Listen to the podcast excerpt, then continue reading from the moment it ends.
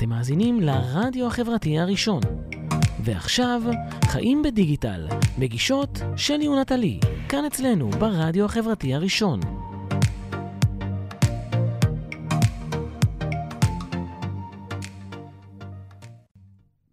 הלו, הלו. הלו, הלו. שלום, שלום. היי, צהריים טובים, איזה כיף. צהריים חמי- חמימים ומהממים לכולם. כאן אה, באולפן לפחות אה, קריר קריר ונעים. ונעים לגמרי. אז אה, היי נטלי, היי בר. היי, אה, הבטחנו לכם. שבוע שעבר, אנחנו מאוד מאוד משתדלות לקיים, אבל לפני הכל, תורידו את האפליקציה של הרדיו החברתי הראשון לנייד שלכם. שם תוכלו להאזין לנו 24 שעות, לקבל עדכונים, לצפות בלוח השידורים ובתוכניות חוזרות. התוכנית משודרת לייב עכשיו בפייסבוק ובאתר הרדיו החברתי. Uh, תעשו לנו לייק לעמוד של הרדיו החברתי, וגם לעמוד של uh, חיים בדיגיטל עם שלי ונטלי, ויש לנו גם אינסטוש. Uh, אנחנו כאן כל רביעי באחת, חיים בדיגיטל, על כל מה שמעניין בחיים הדיגיטליים שלנו, מביאות לכם את הזווית הייחודית שלנו כנשים, אימהות, בעלות עסק, יזמיות. אז אם אתן יזמיות, יזמים, אנשי ונשת שיווק, רוצים לספר לנו על קמפיין מיוחד. אימהות שמרגישות שהן עומדות להשתגע, סתם, זה לא קשור. לא דקומנטרי בשביל פיתחתם אפליקציה, אה, תוכנה, אתם מוזמנים לפנות אלינו באמצעות עמוד הפייסבוק של הרדיו החברתי הראשון, או בעמוד הפייסבוק של חיים בדיגיטל, והיום מתארחת אצלנו בתוכנית בר אומנסקי. אז אה, רק אה, ככה, לפני ש... אה, נתחיל אה, לחקור אותה, שתי בערב. אז נספר לכם שבר היא יועצת עסקית ומרצה לפיתוח קהילות דיגיטליות ומהלכי storytelling קשובים. יפה. עבור ארגונים, אה, עסקים וסטארט-אפים. גיליתי שניהלת את אה, קהילת המחנכים של אה, גוגל ישראל, וואו, שאפו. בעוונותיי, וואו. נכון, כן. ואת שאפו. קהילת החדשנות של אה, רשת אורט ישראל. ובכלל, מי שלא יודע, בר כבר מגיל 14 אה, וואו. מתעסקת בעולם התקשורת והדיגיטל. לא שזה נעים. היה לפני שנה כן, בעצם. אני חיכיתי מתי זה יעלה, יש תמיד את הבדיחות הקבועות של. והיום עברו חמש שנים מאז. מני מתלונן שגם הוא כבר אנחנו משתגע. מני, אנחנו מבינות ללבך, כל כך מבינות ללבך. אמ, אז אה, אני חייבת אה, זה, כי באמת בהודות באתר שלך כתוב שהיית אורחת קבועה בתוכנית עושים סדר עם בן כספית. אה, כן, בן היה... ופוליטיקה? וואו, נהדר. כאילו, מת- אה, מתי? זה קרה בגיל 12, כאילו? זה- הכל התחיל מזה שהייתי בערך ב-30 חוגים מהיום שנולדתי, ועזבתי כל אחד ואחד מהם אחרי שלוש פעמים, וההורים שלי אמרו, תקשיבי, מה קורה? לא, ריקוד ב... לא ריקודי בטן, לא חיימר, לא לא יצירה. ופשוט גרתי בעמק יזרעאל, ושם אף אחד לא סיפר שכתיבה. זה גם טאלנט. משהו. אולי אני- זה את- טאלנט. את מה זה מעודדת אותי עכשיו? כי עמליה הקטנה שלי, היא בת שבע וחצי, היא לא מוכנה לשמוע מחוגים. אז תקשיבי, לא זה אומר מוכנה. שיש לה איזה טאלנט בפנים שהיא צריכה לפתח אותו. אנחנו יודעים, קוראים ואז לה... פשוט התחלתי... קוראים לה עמליה איזודורה סבר. אם זה לא שם לאוסקר, לגמרי. אז אני לא יודעת מה זה שם. אז זהו, אז התחלתי, אז ראיתי שיש job opening לעיתונאית צעירה טוראית עם טור אישי. פשוט שלחתי כתבת דוגמה. ואחרי שבוע ישבתי שם בראיון עבודה, כאילו אני business woman, היה לי ברור מי אני, מה יש לי להביא, וזהו, והשאר היה היסטוריה. מדהים. כתבתי ארבע שנים. מדהים, זה רק. תקשיבי, מתוכנית לתוכנית, זה רק ההוכחה שבאמת תעוזה ואומץ, נכון, ולעשות נכון. דברים שהם מעבר לקופסה, רק מוכיחים את עצמם, לא יעזור. נכון. כן. יש משהו לא פשוט. ללכת פול פרונטל, שמוכיח את עצמו כל פעם. לגמרי. לגמרי. אז היום, אחרי שעברת באמת. כברת דרך ארוכה, את נותנת שירותי ייעוץ- ייעוץ לגוגל, אינטל, אוניברסיטת תל אביב, עוד כל מיני שמות מפוצצים כאלה שמופיעים באתר שלך. באמת, באמת שאפו. אבל אה, לפני הכל, רגע, אני רוצה שנייה, אני כאילו, יש משהו שזה כאילו אה, קצת משע- נכון, משעשע אותי. נכון. אתם שמעתם על מבצע קפה ומאפה של פייסבוק? בואי, בואי, את רוצה להדליק אותי? אני חייבת להגיד את זה, ידעתי שזה ידליק אותך. דרך אגב, יש לך פה שותפה ממש ממש טובה? להידרקויות כן, בענייני. זה. אנחנו ניהלנו שיחה אנחנו קצרה לפני כן. נצלה אותם על הגריל היום. אני פה על התקן המאוזנת, או יותר נכון, הפחדנית. כזה צוקי שומע. בדיוק, צוקי שומע. שומע? כן. אני אמרתי לה, יום אחד היא תתעורר בלי זהות. זה מה שיקרה. זה לחלוטין. לקחתי את זה בחשבון. זה מה שיקרה. לא אכפת לי. אה, אבל אני, וואלה, אני שומרת על עצמי, אני צוקי, I love you. זה מתועד, זה מתועד, היא בצד שלך. לגמרי. אז אה, מה שקורה זה שפייסבוק בעצם אה, יוצאים במבצע קפה ומאפה. סתם, זה... זה בלי המאפה. זה בלי המאפה, זה פייסבוק, זה קפה ובדיקת פרטיות, אוקיי? שאני תוהה אם זה מעין איזשהו ניסיון לכפר על חטא של אה, פייסבוק, או שפייסבוק אומרים לעצמם, בוא נכיר יותר דיגיטלית, ובשביל להכיר יותר דיגיטלית אנחנו צריכים לצאת למרחב הפרסונלי, האמיתי. ש- אופציה ראשונה. כאילו, אני, יש כן. לי תחושת בטן כזאת, מכל מה שהיה עד עכשיו, שזה... שאולי יכול כן, להיות כן. שזה קשור... נטלי, עוד. נורא תמימה פשוט, זה. לא. היא מסרבת. לא, תמימות זה אני. שתבינו שהאבסורד הוא שניצלתי את פייסבוק כבמה כדי לדווח מהמשפט בקפיטול היל של קיימברידג' אנליטיקה, שזה היה בכלל היקום קורס לתוך עצמו. אני מדווחת על זה שצוקי הוא קצת שקרן בפלטפורמה של איך לא- צוקי. איך לא חשפו כן. אותך? איך? לא ברור. אז זהו, אז ברור. אפרופו, אתמול, סיפרתי לנטלי, אה, אני אה, ראיתי את הפרק, אה, אחד הפרקים, אני לא יודעת איזה. אני לא שולטת בשלט של הטלוויזיה בבית. זה, יש בינינו הסכם לא כתוב, שזה לא באחריותי, אבל יש לומר שירון אה, בן זוגי, הוא, יש לו טעם טוב. אז כל פעם הוא בוחר אה, סדרה אחרת. ואתמול אה, חזרנו לראות מראה שחורה אחרי שעשינו. הפסקה מאוד מאוד ארוכה, והפרק עסק בחברה שבפרק קוראים לה סמית'רינג או משהו כזה, זה קורה בלונדון, אבל הדחקה זה כמובן על פייסבוק. אה, בעצם אה, הפרק הזה, ולמה זה נורא מתקשר לי? כי- הקפה פייסבוק הזה, עצימת עיניים שלנו, הצרכנים, לגבי הפרטיות שלנו, ההשתלטות של זה על החיים שלנו. יש עוד, uh, דיברנו בפרקים הקודמים שלנו על uh, The Year, Years and Years, שזו גם סדרה חזקה מאוד שמדברת mm-hmm. על החיים הדיגיטליים העתידיים שלנו. זה פרק שעוסק בעצם בגיבור, שהוא... אה, נהג אה, אובר כזה, זה לא אובר, קוראים לזה משהו אחר כמובן, הכל זה בשמות אחרים, mm-hmm. אבל אתה נורא מבין מ- מי זה מי, מי מי. השחקנים. והוא אה, כל פעם עומד מתחת למשרדים של אה, Smithereen, וכל מי שנכנס לו לאוטו, הוא אומר לו, אתה עובד שם? אתה עובד שם? וזה, עד שבסוף הוא מוצא מישהו שעובד שם, ואז הוא חוטף אותו, ומאיים עליו באקדח, שהוא רוצה לדבר עם הצוקי, עם הדו, עם, הוא רוצה לדבר עם אה, מנהל הפייסבוק. למה? אנחנו לא יודעים. הורידו לו את החשיפה באינסטגרם, מה קורה עם אז זה? זהו, אז את כאילו, עכשיו, לא, זה ברור שהוא עבר איזו חוויה אישית כזאת אה, מאוד מאוד קשה, כי ב... לא משנה, זה, זה כאילו מאוד רגשי וטעון, מאוד uh, מפחיד כזה.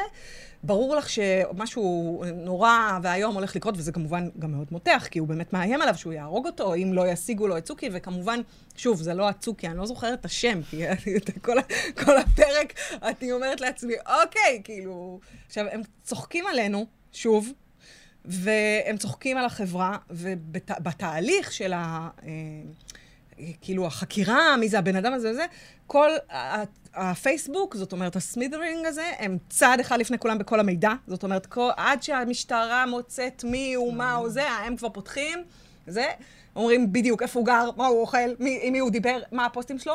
לא רק זה, הם מקשיבים לו באוטו. זאת אומרת, הוא יושב עם החטוף שזה באוטו. מתחבר גם לאחד הדברים שכולנו מדברים עליהם בדיוק. בחצי שנה האחרונה, האם מקשיבים או לא. מקש... אז זה כאילו, מה, שפייסבוק כבר הודו שהם מקשיבים לנו. בקיצור, זה אה, פרק גאוני שעוסק בעניין הזה של א', אה, זה השתלט לנו על החיים, ואנחנו, הוא כאילו הגיבור שם של הפרק הזה, שהוא זה שחוטף את הבחור הזה מסמית'רינג, הוא בוכה על זה שנהרסו לו החיים, כי כולם כל הזמן בטלפון.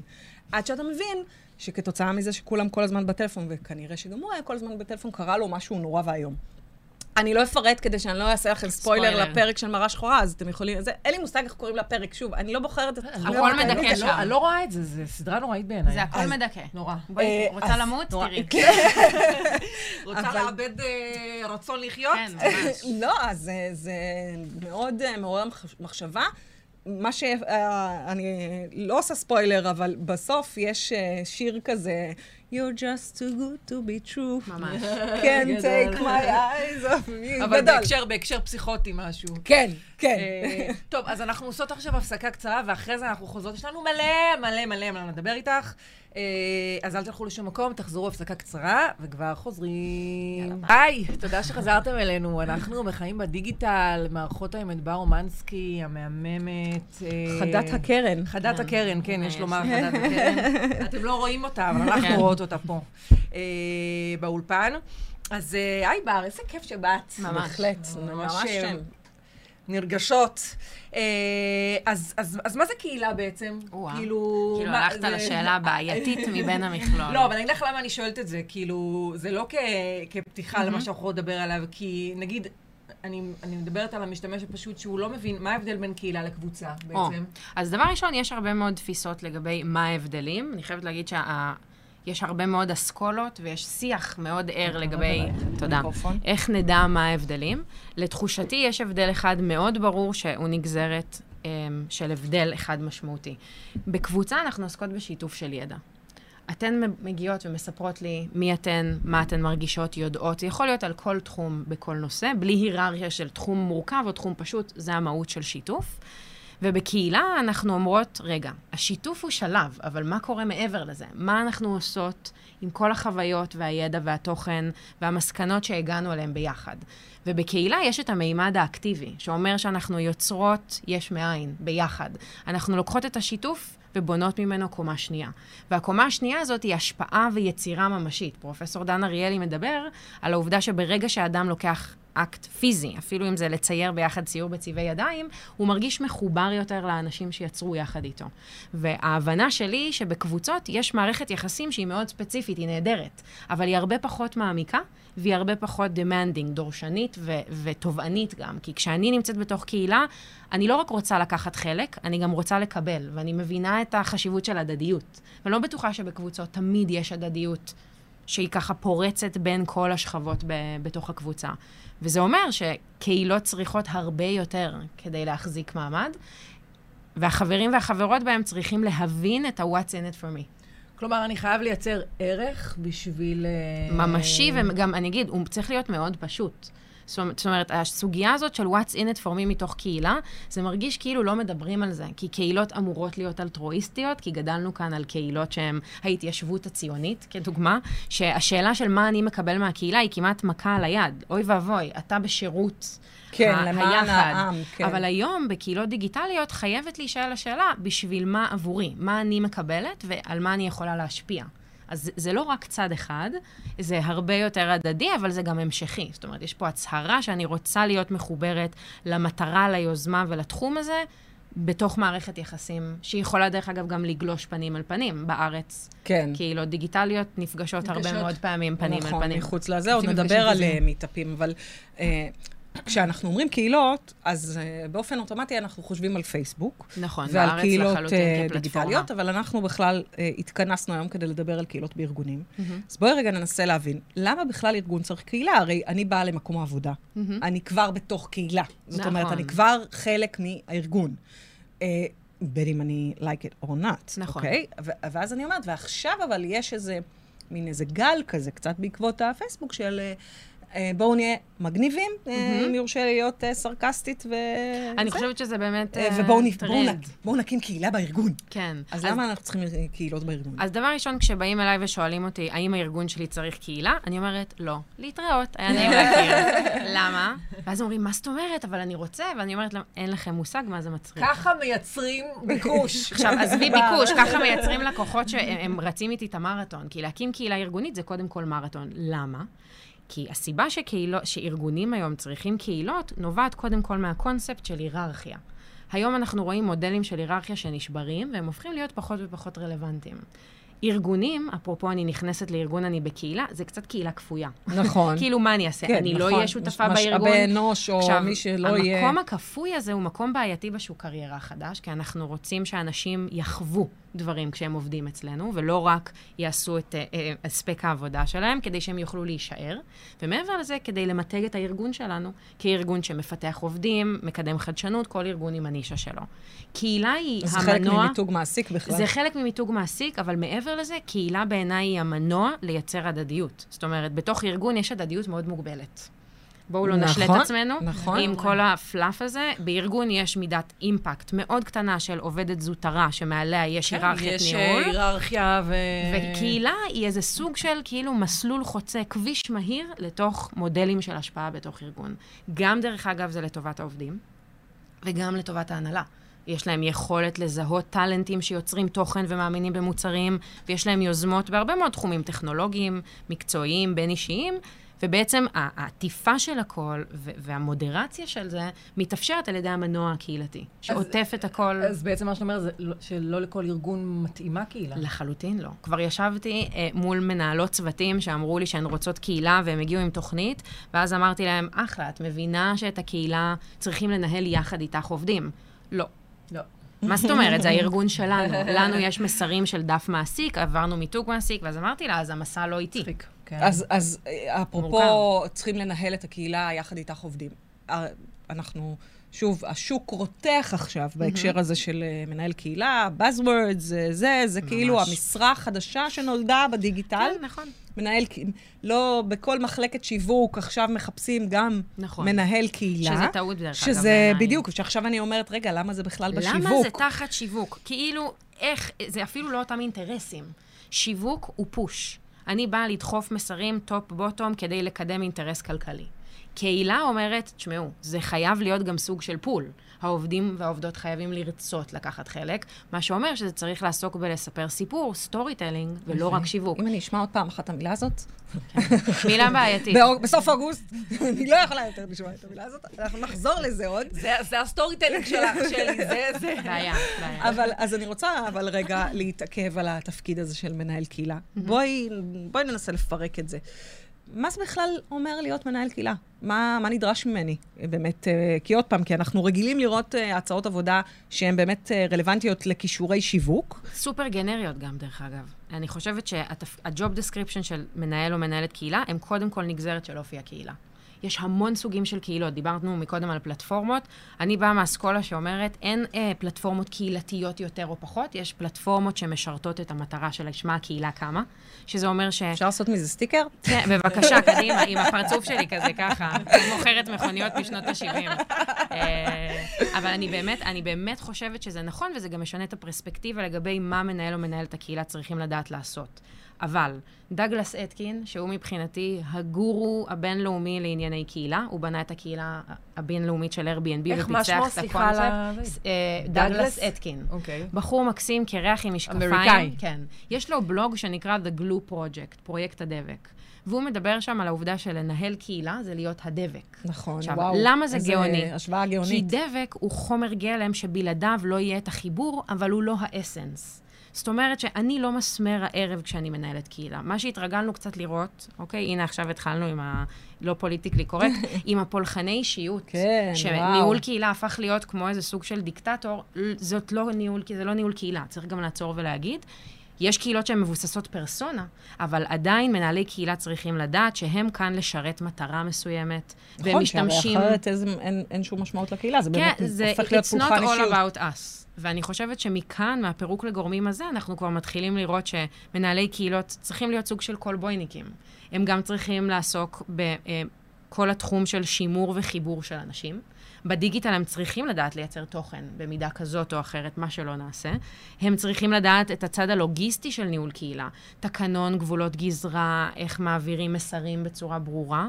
אתם יודעות, כל הקהילות האלה שהפכו להיות לוח מודעות, אתם מכירות את זה כן, עם כל הלינקים אה, כן. והקידומים העצמיים, אז זאת... שרשור פרסומים. אז אה, השרשור הוא כאילו- למה אתם לא משת- למה אתם לא עושים לי לייק לפוסט? אז למה כל אתם לא משתפים כל אותי? ההרגלים מעצבן. האלה הם הרגלים שנובעים מזה שהקהל לא הבין את מטרת הקהילה ואיפה היא מתחילה ונגמרת, שזאת האחריות שלי כמנהלת קהילה. כשמישהו שם לינקים לא קשורים לנושא של הקהילה שלי על הוול, אני אומרת, בר, לא סיפרת סיפור מספיק טוב, איך אפשר לעזור לאותו בן אדם להבין לשם מה התכנסנו. וכל את לא חוסמת אותו? המיומנויות האלה... בברוטליות? ואומרת- אם ואומרת לו, אה, לא, אבל אני אולי זאת הסיבה שאת לא מנהלת קהילה שלי. החסרונות... לא, הפוך, אני צוחקת על זה שאני כל הזמן רואה שכשיש יש משהו, מן הסתם, אני צרכנית דיגיטל ואני חברה בהרבה מאוד קבוצות, שלא תמיד אני יודעת להגדיר אותן. כקבוצה או הם, קהילה. אם הם קבוצה או קהילה. אני די סיילנט פרטנר, אני לא, בדרך כלל אה, לא, מג- לא נוטה להגיב, אבל לפעמים אני רואה, גם כשאתה כבר מעז להגיב, או... ו- וזאת התחושה שלי, של להעז להגיב. זה כי מורכב. זה כי מורכב. אני יודעת שדקה אחרי שאני אגיב, תגיע הכאפה. אז אני חושבת שיש כאן גם עניין של. גבולות אז גזרה. אני אומרת, כאילו, אז לא הבנתי. דברים, תראי, אם התגובה היא גזענית, פוגענית, אני לא רואה ממטר והבן אדם עף ואני לא מסבירה. אבל אם הקהילה שלי היא קהילה שעוסקת בנושא מסוים, ובן אדם העלה תוכן, או שלושה אנשים מעלים תכנים שלא קשורים, אני אומרת, רגע, הם יודעים מה המטרה של המרחב? הם יודעים מה מותר ומה אסור, ומעבר לזה, האם הם מבינים למה צריך לשמור על התקנון? זה קריטי בניהול קהילה להבין שצריך לנמק. כשאני אומרת לך, אל תעברי באור אדום, יש לי הסבר, אני לא רוצה שתמותי. אולי לא אכפת לך מהחיים שלך, כי לרוב לא, לא כולנו רואים את האסון שהוא יגיע, אז אני כן. אומרת לך, תקבלי קנס של אלף שקל. כשאני לא מסבירה לאנשים בקהילה שלי מה קורה כשעולה תוכן שלא בהלימה עם החזון, למה שהם לא יעשו את זה?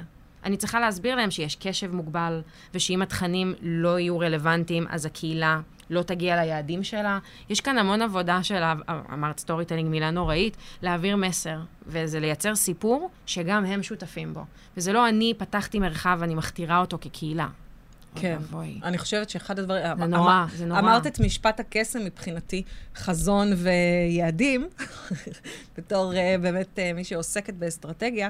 למה זה מילות הקסם? כי עוד פעם, חלק מהתעשייה שנהייתה בכל מה שקשור ל- לפתוח קהילה, זה, זה, זה הזילות בזה ש... נכון. וואי, אני אפתח עכשיו קהילה, אני... ואז יהיו לי מלא אנשים uh, שיעקבו אחרי הקהילה. נכון. ואז uh, זה קצת כאילו כמו הלייקים באינסטגרם, זה וכמו גם אה, הלייקים... חלחל, דרך אגב, זה גם חלחל לתוך השיח של מנהלי ומנהלות קהילה. יש הרבה מאוד סוגים, שזה דבר נהדר בעיניי. אני חושבת שכל אחד בא ומוצא את הנישה שלו, אבל כשמדברים על קהילה וקוראים לה database, אה, מה שקרה כן, לי, כן. נתקלתי באיזה קולגה, ואמרה לי, אני בדיוק עכשיו עומדת למכור את ה database. אה, אז אמרתי. מה זה database? אז היא אמרה לי, זה הקהילה. אה. ועמדתי שם ואמרתי, אני לעולם לא רוצה לדבר איתה יותר. ועד עכשיו עמדתי בזה. כן, זהו, זה כי זה. בגידה. זה, אני זה- יודעת לא, שזה נשמע מש- דרמטי, לא, לא, זאת זה- בגידה. מרחב. שנפתח למטרה קהילתית, וה owner שלו, מדברים עליו כאילו הוא database, וואלה. כן, אה, טוב, יגידו לך איזה... אה, אה, מנהלי אבטחת מידע וכל מי שעוסק בול. בסייבר יגידו לך, אה, טוב, אם אתה? אם אתה מוצר, אז אה, את המוצר. ממש. זה תגידי, נכון. אפשר לנהל קהילה לא לא בפייסבוק? בטח, ברור. יש קהילות וואטסאפ סופר חזקות, קהילות אינסטגרם. בארצות הברית יש פלטפורמות ייעודיות שהן כמו איזה פורום או באפליקציה ייעודית זה מה לתוך שהיה פעם המוצר. הפורומים בעצם. הם פשוט מקבלים היום יותר ויותר מאפיינים ופיצ'רים של קהילתיות ויצירה של שיח. אבל לחלוטין, יש קהילות אינסטגרם שמונות מיליונים. פשוט דפוסי השיח מותאמים לפלטפורמה. הבנתי. מדהים. מהמם, מהמם לגמרי. ותגידי, ולגבי התוכן, אנחנו הרי כל הזמן אומרים שבאמת האחריות של מנהל הקהילה זה לייצר את התוכן, אבל לא רק. נכון, לגמרי לא רק. זו לא השאיפה הכללית. אז איך אה, מחליטים אה, באמת, אה, איזה, כאילו, מה, מה, איפה, איפה נכנס הסיפור? אז תראי, אני חושבת שדבר ראשון, אה, צריך להבין שתוכן עובד כסוכן חברות בתוך קהילה. שזה אומר שדרך התוכן שהקהילה מייצרת, חברים וחברות חדשים בקהילה לומדים מה מותר ומה אסור, על מה מדברים ואיך מדברים. שזה דבר ראשון, הבנה שלקח לי זמן להגיע שפה. אליה. לחלוטין. לומדים את השפה. עכשיו, ברגע שאנחנו מבינות שיש את השפה, אנחנו מבינות שמי שפותח או פותחת את הקהילה צריכים מה שנקרא לעשות את הקיקסטארט. צריכים לתת את הגז הראשוני הזה, שדרכו מהלך ה storytelling מתחיל להיטמע בשטח. לפי מה שאני מאמינה בו ורואה בשטח בקהילות שהובלתי בשנים האחרונות, המודל הוא כזה. בשנת ההקמה הראשונה של הקהילה, 60% מהתכנים שמיוצרים בקהילה מגיעים מתוך הצוות של ניהול הקהילה. הם יכולים להיות תכנים פורמליים, תכנים אינפורמטיביים, תכנים של שיתוף ידע, חוויות, 40% מהתוכן אורגני. המטרה היא שאחרי שנה המספרים האלה יתהפכו. ואז- 60 אחוז מהתכנים, הקהילה תייצר אורגנית, בלי שאני אצטרך לבקש מאנשים לכתוב. ו-40 אחוז מהתוכן עדיין יישאר ב ownership של מנהלי הקהילה, וזה התוכן שבעזרתו אנחנו מחדדים את הסיפור, מייצרים את הרציונל, רותמים למטרות מסוימות. אז מה הארגונים בעצם? כי, את יודעת, עוד פעם, אנחנו נורא רגילות לראות אה, קהילות שבא, שאנחנו חברות בהן בתחום התוכן שמעניין אותנו. נכון. איך אה, הופכים ארגון לקהילה שיש בה תוכן שמעניין אותי. כאילו, אני אומרת, בעיה. וואי, גם ככה, אני כל היום מתעסקת עם זה בעבודה. עוד- בדיוק. עוד ידחפו לי את התוכן הזה בקהילה. אז תיאום, דבר ראשון, תיאום ציפיות. בואו נתחיל מזה שקהילות פנים-ארגוניות הן קהילות שברובן הן לא קהילות עכשיו של וואו, מסיבה קרחנה. כי צריך להיות גם ההבנה שהארגון הצמיח את הקהילה מתוך מטרה מסוימת.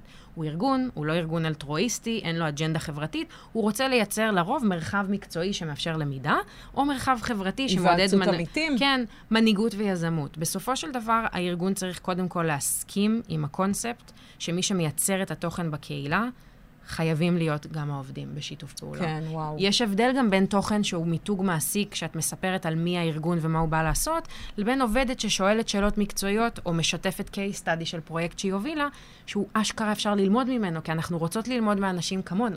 לא ממישהו שיושב ארבע דרגות מעליי ומרצה לי. אני רוצה לדבר, אני רוצה לחוות. כן. בחלום האוטופי זה נשמע מדהים. כן. בחלום האוטופי דברים, את יודעת, זה הכל אה, fluff נצנצים ו unicorns, שאני אני מייצגת את ה vision, אבל צריך to deliver באמת, שזה לא פשוט. לגמרי. אנחנו נעשה עוד אה, הפסקה, ואחרי זה אנחנו נחזור לדבר על אה, מיתוג אישי באמצעות קהילה.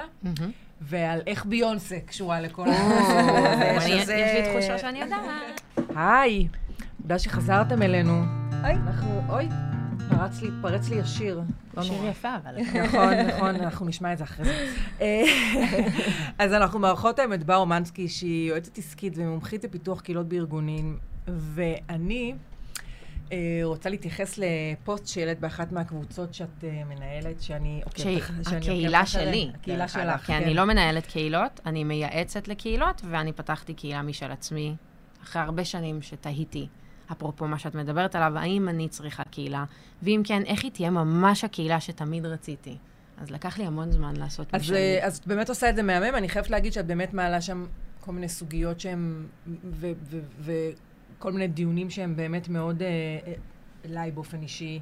אני אה, מאוד התחברתי לפוסט, אה, אחד האחרונים שהעלית, שהוא דיבר באמת על התופעה הזאת, אה, שהוא דיבר ספציפית על ביונסה, שהיא באמת כאילו, אה, אין מה. אין מה להגיד עליה, ביונסה היא מלכת הכיתה, היא אחת יש לה בד- ב- היא מיתוג אחת- מעסיק מדהים. היא אחת בדור, כאילו, אין... כולם אין, רוצים אה, לעבוד אצלה. לגמרי, לגמרי, ושהיא מתחזקת אה, עמוד אינסטגרם שיש לו 129 מיליון עוקבים, וואו. ויחד עם זאת, היא עוקבת אחרי אף אפס אחד.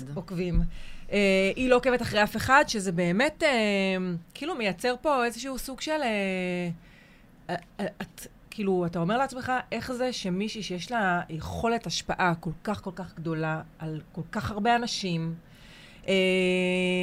לא עוקבת אחרי אף אחד, אפילו לא אחרי איזשהו אומן מסוים או יוצר, אחרי מישהו... עמותה, מטרה פוליטית חברתית שהיא מזדהה, כאילו מעניין שום אותי, דבר. דרך אגב, שום דבר, ארמון ווינסדור, שיש להם עוקב. איזה... עוקבים? עוקב, עוקבים. כל בני המלוכה עוקבים אחרי עמותות, ארגונים, אושיות Mm, משפיעות אוקיי, בתחום. החברתי-פוליטי. ו... וזה באמת, זה... זה אז אייל גולן עשה ביונסה כאילו? כן, אייל גולן ממש. עשה ביונסה, גם ציפי רפאלי עשתה ביונסה. כן, אוקיי. אבל באמת, כאילו, זה, אתה אומר לעצמך, יש לה הזדמנות באמת סופר גדולה לעשות משהו מאוד מאוד משמעותי, ויחד, והיא בחרה בחירה שהיא בעיניי גרועה ביותר. אה, וזה באמת, אה, ומעבר לזה, זה יוצר ניתוק. כאילו... זה ממש, זה חוסר... תראו, בסופו של דבר ביונסה היא ביונסה, וזה נבע מתוך איזושהי אסטרטגיה שאני לא ראיתי אותה, אבל עובדתית היא עדיין ביונסה. אבל אם אנחנו רגע מסתכלות עלינו כנשים אמיתיות שהן לא ביונסה והן מחוץ רגע לדיגיטל, זה מייצר בעיניי קודם כל איזה, איזשהו מין חשש בסיסי מהדדיות שאני לא יכולה לחיות איתו בדיגיטל. כי כשמכונת תוכן כמו ביונסה אומרת לי, אף אחד לא מספיק מעניין אותי כדי לעקוב אחריו, אפילו לא כדי לעשות כאילו, אני תוהה, אוקיי, איזה מין יוצרת את? אני רוצה לדעת מה מעניין אותה, מי מרגש אותה, אה, מהי העמדה שלה, אפילו משהו שהוא לא אישי כמו בני משפחה, אבל אין לך דעה? היא לא עוקבת אפילו אחרי בעלה. את רק מייצרת תוכן? מה זה אומר על תהליכי יצירת אבל התוכן גם שלך? איזה תוכן היא מייצרת? אני חייבת להתעכב על השאלה הזאת. באמת, בשיא הרצינות אני שואלת, היא איזה מייצרת- תוכן היא מייצרת מלבד זה לא... הצילומים המדהימים, היא אישה נורא נורא יפה. אבל זה, ומאוד זה, לא, עוצמתית. זה, לא, זה לא עניין, זה לא עניין. תשמעי, את יודעת, את יכולה להחליט שזה לא מתאים לך לצריכה האישית שלך, התוכן שלה, אבל היא, היא, היא כאילו, מה שהיא עושה ברמה המוזיקלית, האומנותית, הפרפורמרית, אין שני לה. לא יעזור כלום. לא, אבל זה גם, זה ממש שאריות של תפיסה כזאת שהייתה ב nineties. נכון, של להיות נגיש, כן. לא מקובל. נכון. אני פופולרי אם, אם אני לא עונה לטלפון. די, בחייאת רבאק, השנה עוד שנייה 2020, לא נמאס לנו מההצגות האלה של לא, דומיננטיות? אני חושבת שגם מה שנורא נורא יפה בפלטפורמות היום החברתיות, פייסבוק ואינסטגרם, זה באמת הנגישות. זה זאת אומרת, היכולת זה. שלי לשלוח, שאני מנצלת אותה לא מעט פעמים בחוצפתי, גם אני, מדהים. לשלוח. לאושיית אה, רשת או לסלב או זה הודעה. אני, שלי סבר מכפר סבא, שולחת, ועונים לי, יש בזה נכון. משהו נורא נורא יפה. לא משנה אם עונה לי הסוכן, לא משנה זה. לא משנה, מישהו- לפחות יש את לי. הניצוץ הזה, ויש באמת משהו. איזה סוג של אה, נקייה, נגיעה בזוהר. אבל אני חושבת שביונסה, אני דווקא חושבת ש... וזה אולי, לא יודעת, אולי אני אה, מחמיאה לה יתר על המידה, אני חושבת שהיא קצת אומרת, אני פשוט לא משחקת בכללים של הפלטפורמה, יכול להיות. כי זה, הפלטפורמה לא מעניינת אותי. זאת אומרת, וזה בעיה, כי זה מבחינתי, יצירת המעורבות שלי עם תכנים היום, היא, היא ירדה משמעותית, אני אגיד את האמת. אני הסתכלתי על זה ואני תהיתי אפס. אפס זה לא אחד, זה אפס, זה כלום. זאת החלטה של או I don't give a fuck, של וואלה, לא בא לי לצרוך יותר תכנים של אנשים שזה הקונספט שלהם. זה מיתוג אישי. זה עובד לה כי יש לי דעה על זה. אני לא מתחברת למיתוג הזה. אולי יש לא, אני פשוט, אני אנשים אומרת, הנה, אחרים- עכשיו ביומיים האחרונים יש את הדיבור על זה, על זה שה stories באינסטגרם פתאום מקבלים חשיפה לא נורמלית. אני העליתי story על זה שהבת שלי אה, התגייסה, בדרך הביתה, ייי. אה, ופתאום ראיתי אה, 280 אה, views לסטוריז. מה שלא קרה בחיים, אל תשחקו עליי עכשיו, כנראה שיש אנשים שזה מספר נורא... כן, זה חיים ומוות בידי האלגוריתם. כן. ואז אני אומרת, הוא משחק לי בראש, צוקי. הוא משחק לי בראש, לא טורנדו, צוקי. כי אה, הוא עושה מה שבא לו. אז זה בכלל לא משנה אם אני אשים ה- אה, 20 אשטגים, עכשיו בכלל ראיתי שהדיון הוא על חמישה אשטגים. נכון, זה משתנה. תתייגו זה- לוקיישן, זה בכלל כדי לעקוב אחרינו, מי שלא הבין, זה לא בשביל ה... כאילו, תמיד אמרו, תתייגו לוקיישן, כי זה בסדר, מגביר חשיפה. מה ואז, שנקרא... ואז אני אומרת, כאילו, יכול להיות, ועוד פעם, אולי אני מנכסת להחלטה שהיא אה, באמת לא חשבה עליה, שיש פה איזושהי אמירה, גם כנגד הפלטפורמה, שאומרת, סבבה. אני אנצל אתכם, אבל אתם לא תנצלו אותי ואל תבלבלו לי את המוח, כאילו. אני חושבת שזה בעייתי, אבל כשאנחנו מדברות על קהילות, זה נגיד מסר שאני לא יכולה לחיות איתו. נכון, אבל היא לא מפתחת קהילה. לכן אני אומרת שהאסטרטגיה שלה כנראה מעמיקה, כי היא הגיעה להיות ביונסה, כי יש את עסקים נכון, מאוד חכמה, נכון. אבל אם אנחנו מסתכלות על הדוגמה הזאת, לנשים ואנשים שרוצים להקים קהילות, ההדדיות הזאת היא פקטור. יש גם קטע כזה שמישהו, נגיד, דיברנו על למחוק אותו, אז אנשים יכולים להוציא מישהו מקהילה בלי להסביר לקהילה מה קרה. נכון. איפה השיקוף? בן אדם עשה משהו לא בסדר מלא. והוצאנו אותו. צריך לכתוב פוסט, היי חברים, ככה וככה קרה, הוצאנו אותו מהקבוצה, הנה למה זה קרה, הנה איך להימנע מזה. זה לא איזה מקום של אם אני אייצר חשיפה, יהיה backlash. זה backlash קצת תמיד חרם יהיה. קבוצתי. אה, כן. לא, פשוט לפעמים. אז בואו, אז בואו נדבר על הצדדים ה- היותר טובים ב-. בהקשר הזה של המיתוג. בואו, בוא, אני כאילו, יש לי הילה של מלאך פה מסביב לראש, למי שלא ראה. סתם, לא, אבל, אבל כאילו, יש, יש את האפשרות. אני רואה מה את עושה בקהילה שלך, ואני אני חברה בלא מעט קהילות אחרות בתחומים שהם רלוונטיים אליי. והנושא של המיתוג האישי הוא באמת, מה שנקרא, לגמרי בידיים שלנו. אנחנו לחלוטין. יכולים ל- לנתב איזשהו מסלול זהב, או... זה גם עושה המון, אני חושבת, עבורנו. הקונספט הזה של לפתוח קהילה שהיא מבוססת על הידע, על הקשרים ועל ההזדמנויות כשאת, שאת מביאה אותם, בעיניי זה קודם כל מוריד אותנו קצת מהלחץ הזה של, יש לי רעיון, אני אשמור עליו בסוד, מישהו כן, יעתיק. כן. לא. רעיונות היו פה מאז ומעולם. יש לי לקוחה מדהימה שקוראים לה רונית שוורץ, שהיא מתעסקת בלראיין רעיונות. גדול. והיא אומרת שרעיונות הם של הטבע. הם, אנחנו איזה דרך סוג אגב, של כלי. great minds think alike. אה, מה שחשבתם עליו, אה, אני מבטיחה לכם שעוד אה, לפחות ממש. 20 אנשים חשבו עליו גם. ואני חושבת שהמקום הזה של לשתף ידע בקהילה, שהוא אחד החסמים הכי גדולים של אנשי מקצוע, קהילות מקצועיות לדוגמה, הוא מייצר איזו ענווה, שבסוף אנחנו מגלים שהרעיון שלנו גדל הרבה יותר אם אנחנו נותנים לו שנייה חופש, לנשום חמצן, שהוא לא רק שלנו ופשוט נחנוק אותו, וקהילות עושות את זה נהדר. וזה הבסיס של קהילות שעוסקות גם במיתוג אישי, זאת ההבנה שבאמת אני פתחתי קהילה בשני נושאים שרלוונטיים עבורי, שזה מיתוג ו storytelling לנשים יזמיות. למה? כי זה מה שאני עושה מאז שאני זוכרת עצמי, ואמרתי, אני לא יכולה לגעת בכולן. למה לא לתת את הידע שכבר יש לי, ושהם ייתנו את הידע שלהם, וגם אני אוכל ללמוד. הסיבה שקוראים לקהילה בגוף ראשון זה גם ה ownership הזה. כשאני מדברת בגוף ראשון על עצמי, אני מביאה את עצמי, אבל גם אומרת שיש לי מה ללמוד. ובעיניי, אנשים עם אפס עוקבים אומרים, אין לי מה ללמוד, אני מומחה. וואלה, אממ. לא נראה לי שאפשר להיות מומחה היום. בכ- בכפר לא, גם הגלובלי אתה יכול להיות מומחה, הזה. וזה עדיין אה, שיתוף או אה, גם הגדילה, נגישות. גם או- הגדילה הזאת של וואלה, מומחיות היא משהו שהוא ongoing. כאילו, המומחים שאני מכירה אומרים לי, אין לי מושג מה אני עושה. אני כל הזמן לומד הלאה. נכון. רגע, זה אז, אחד- אז, אז. נגיד בתור מנהל קהילה, מעבר לזה שאני מייצר דיונים ומעלה כל מיני דברים על הפרק, אני גם חייב אה, לתרום מהידע המקצועי שלי לחברי הקהילה? לדעתי זה קריטי מאוד. אני חושבת שיש פה בכלל גם הצהרה. זאת אומרת, דיברנו על התפקיד של מנהלת קהילה, אז אני סוג של דבק, והדבק הזה צריך להוכיח שהוא כאן כדי לתת מעצמו. כדי אם אני. רק אעשה את העניינים הלוגיסטיים, אבל לא, לא, שיתוף של uh, case study מקצועי שהגעתי אליו, זה יותר מדי אישי, בואו תשלמו על זה, חברות הקהילה שלי לא ירצו לשתף. לא, זה. מדהים. תקשיבי, אני אתמול ראיתי בתוכנית, בתוכנית, זה כבר כל תוכנית מבחינתי, זה מה שאני רואה, אבל אה, בעמוד אה, אה, פייסבוק, זה עמוד, זה עמוד של רונית כפיר, המעצבת פנים. שבעברה הייתה מאחורי המיקרופון. אה, שהיא דיברה על זה שהיא בתור מעצבת פנים, היא כאילו חשבה הרבה מאוד אם לפתוח בכלל עמוד כזה שהיא מהמם. תוכל לתת בו מהידע שלה ולדבר על הדברים שהיא מדברת בהרצאות שהיא עושה בתשלום. בתשלום. וכאילו היא, היא, היא, היא אומרת, היה לי את החשש הזה של אם אני אדבר על זה פה, אז למה שאנשים בעצם יבואו להרצאות שלי? ואז היא אמרה משהו שכאילו, הוא היה מדהים בעיניי, שאם יש לי קונדיטוריה, אוקיי? ואני יודע להכין כל מיני דברים, אוקיי? אבל אז כאילו, מה אני אציע ללקוחות שלי? את העוגה שהכנתי לפני שלושה ימים, או את הבראוניז הכי טעימים שעכשיו יצאו מהתנור? וזה באמת... זה זה. כאילו, זה אני זה. גם חושבת שיש פה המון פעמים פחד פנימי שלנו, של לא ירצו את מה שיש לי. במקום לנסות להבין שאנשים מחפשים קודם כל חוויה. כשבן אדם בא להרצאה, הוא לא מחפש את אותה חוויה כשהוא קורא פוסט בפייסבוק. הפוסט יכול להיות הכי אינפורמטיבי. 30 דפים שגוללים בהם ב-A4, אבל הוא בא לפורום הזה של פלטפורמה של פנים אל פנים כדי להרגיש משהו בחדר, כדי לראות את המרצה, כדי לשאול אותה שאלות, ולכן אני לא חושבת שידע מתבזבז. אני יכולה לשתף את הידע שלי בכל מיני פורמטים. להפך, זה רק אה, גדל בדיוק. ומתרחב.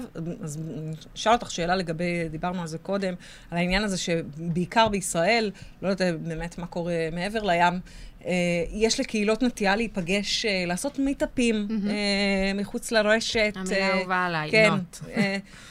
שוב, גם, לקרוא, גם העניין של לקרוא לזה meetup, או אה, בואו ניפגש לקפה, זאת אומרת, עוד פעם, אני חושבת שזה מדהים שנפגשים מחוץ לרשת. אני. חושבת שאני. אה, עדיין אדם שחושב ששום הרצאה באולם או בחדר או בזה לא תחליף אה, תוכנית דיגיטלית אונליין. מהמם. אה, לא משנה באיזה פלטפורמה, זום או משהו אחר, זאת אומרת, שיעור דיגיטלי, אני מבינה שלשם הולך העולם, אבל אני, קשה לי. אני אוהבת מבינה למה. לראות, אני אוהבת לגעת, זה אני משלים, זה אוהבת בני אדם. להסתכל לאנשים בעיניים, לשמוע אותם, לתת להם את היכולת, להרגיש שאני אה, נגישה, ולא מהמם. באמת שעכשיו... אה, גם, אני חושבת שיש גם משהו שהוא גם בעיניי, ו- וזה עוד יותר, זה העניין של המאמץ. זאת אומרת, אם התאמצתי, יצאתי להגיע. מהבית, בייביסיטר, חנייה. חניתי, זה וזה, אני באה מפוקסת. ואם לא התאמצתי, זה לא היית צריכה להיות שם. אז זה לא רק שאני לא צריכה להיות שם, זה כבר, אז פתחתי את המחשב, וזה על הדרך עוד פעם, זה לא שוללת לחלוטין לא, אה, אני חושבת שבאמת יש... לימודים דיגיטליים. אנחנו אבל- מאוד רוצים לצמצם דברים לפעמים, או-או. אבל כן. האמת היא שחוויה נכון. בכלל, להיות שותף בקהילה, לצרוך תוכן היום, ההפך, החוויה צריכה להיות, סליחה על עוד מילת באז, הוליסטית. וההוליסטית הזאת אומר שיש צרכים שאפשר לענות עליהם בחיבור שהוא דיגיטלי, שהחיבור הפיזי בו הוא מוגבל ואני לא צריכה יותר. לבין מקומות שבהם קהילה בוחרת להיפגש פנים אל פנים, ויש נימוק מאחורי הפגישה, והפגישה היא לא, בוא נשב בשורה, נאכל קרואסונים עבשים, נעשה בדיוק. networking, מרצה יעמוד על במה שמגיעה עד לפה, אעמוד כן. ככה 40 דקות, הלכתי הביתה, שילמתי כרטיס חנייה, 200 שקל נכון. לבייביסיטר, אני רוצה למות מבפנים. נחנקנו.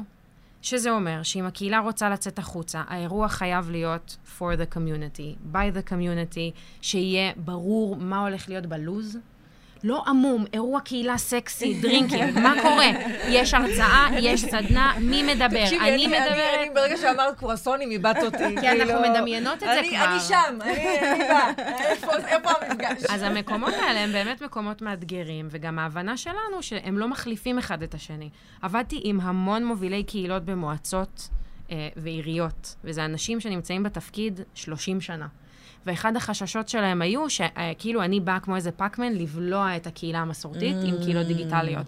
אמרתי להם, לא, זה בכלל לא העניין. ההפך, הקהילה הדיגיטלית היא כמו ארסל כזה, שמחזיק את החברים שלה בתנודה, דרך אגב, בין לבין כל כך שותפה המפגשים. לחוויה הזאת שלך. אנלוגיה מעולה. בכפר סבא, אה, אחת השכונות בכפר סבא, ליוויתי אותם בתהליך של אה, יצירת קהילה שכונתית. זאת אומרת, הנה, שוב- רועי, רועי קורן אה, כתב לנו שהדוגמה הכי טובה לקהילות שנפגשות באופליין, הקבוצות קהילות של מבוגרים. בדיוק, אז, אז זה ממש, זה בדיוק, מודקה, בדיוק נכון. התחושה שלי, זאת אומרת, זו קבוצה של חבר'ה מבוגרים, בני 45 פלוס פלוס, שגרים בשכונה מסוימת בכפר סבא, שהם חברים, הם שכנים, הם, זאת אומרת, הקהילה של פעם. מהמם. זה היה כל כך חווייתי לי. זה נהדר. ללוות אותם בתהליך, זאת אומרת, בכל הקשיים של כאילו עכשיו אמרת, איך אה, לחבר... מפג- מפגש של אנשים מבוגרים, ישר אמר- ישר היה לי בראש 80 פלוס. כן. לא, יש לה- יש לה בעיה עם גילנות, שתדעי לך. אה, באמת, היא חוטאת? את חוטאת בגילנות? לגמרי, זה מבוגרים. בני 35. יופי, אני- הכי קשישה פה בחדר, על מה אתם מדברים? קשישה בת אה, 45, ממש. נצפתה, אה, חוצת את הכביש ממש. טוב, אנחנו עושות הפסקה אחרונה, ואחרי זה אנחנו חוזרות לדבר על משברים בקהילה, שזה באמת... וואו. קוטעת את השיר בברוטליות, כי אנחנו כבר... אוטוטו נגמר כן. לנו הזמן. נגמרה, נגמרת לנו אה, התוכנית. הזמן אה, אף שנהנים זה לא סתם, לא אמרה. אז דיברנו על ניהול משברים בקהילה, אנחנו בטוחות ש, שזה קורה ושזה קורה. משהו שצריך להתמודד איתו. אה, אז, אה, אז, אז איך באמת אפשר להתמודד עם זה על, על הצד הכי טוב? וגם אם את יכולה לתת לנו, את יודעת, דוגמאות כאלה עסיסיות. פיקנטיות, סיפורים אמיתיים, נוראים. אני חושבת שהדבר הכי חשוב שצריך להבין על משבר בקהילה, אחד, זה עומד לקרות, זאת שאלה של זמן מתי. זה מוריד עול. יש איזה מין תחושה, זה כמו אני הולכת למות, אני, יש לזה את הצד כזה, oh my god, מה המשמעות שלי, ויש את הצד של, אוקיי, סבבה, זה פשוט הולך לקרות.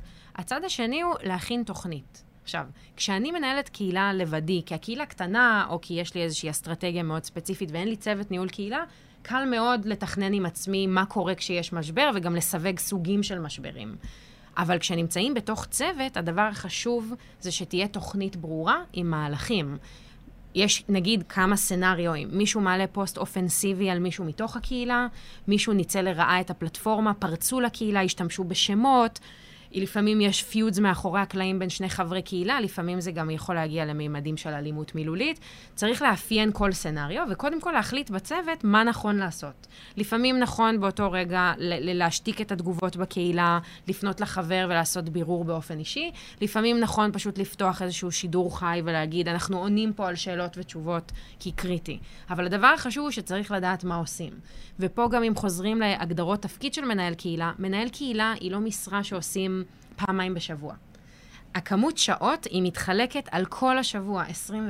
כן, זה היה גם משרה העניין מלאה הזה, כבר. אני לא יודעת אם אתם מכירות, יש קהילות שבהן צריך לקבל אישור לפני שהפוסט שכתבתי עולה. נכון. עכשיו, אני אוהבת להשאיר את האופציה הזאת לאחרי שקרה משבר, ולא לשים אותה בדיפולט, כי חלק מהקהילתיות היא גם להרגיש שיש במה לעשייה שלי. לתת לב- לבן אדם, גם, גם אנחנו כך חושבת- התרגלנו לעכשיו, עכשיו, עכשיו, בדיוק. שפתאום אומרים לנו, רגע, חכו. אז ה- ה- באמת, הניהול משברים בעיניי זה מראה נהדרת לכוח ולחוזק של הקהילה, שכמו בכל דבר יש צד טוב ויש צד פחות טוב.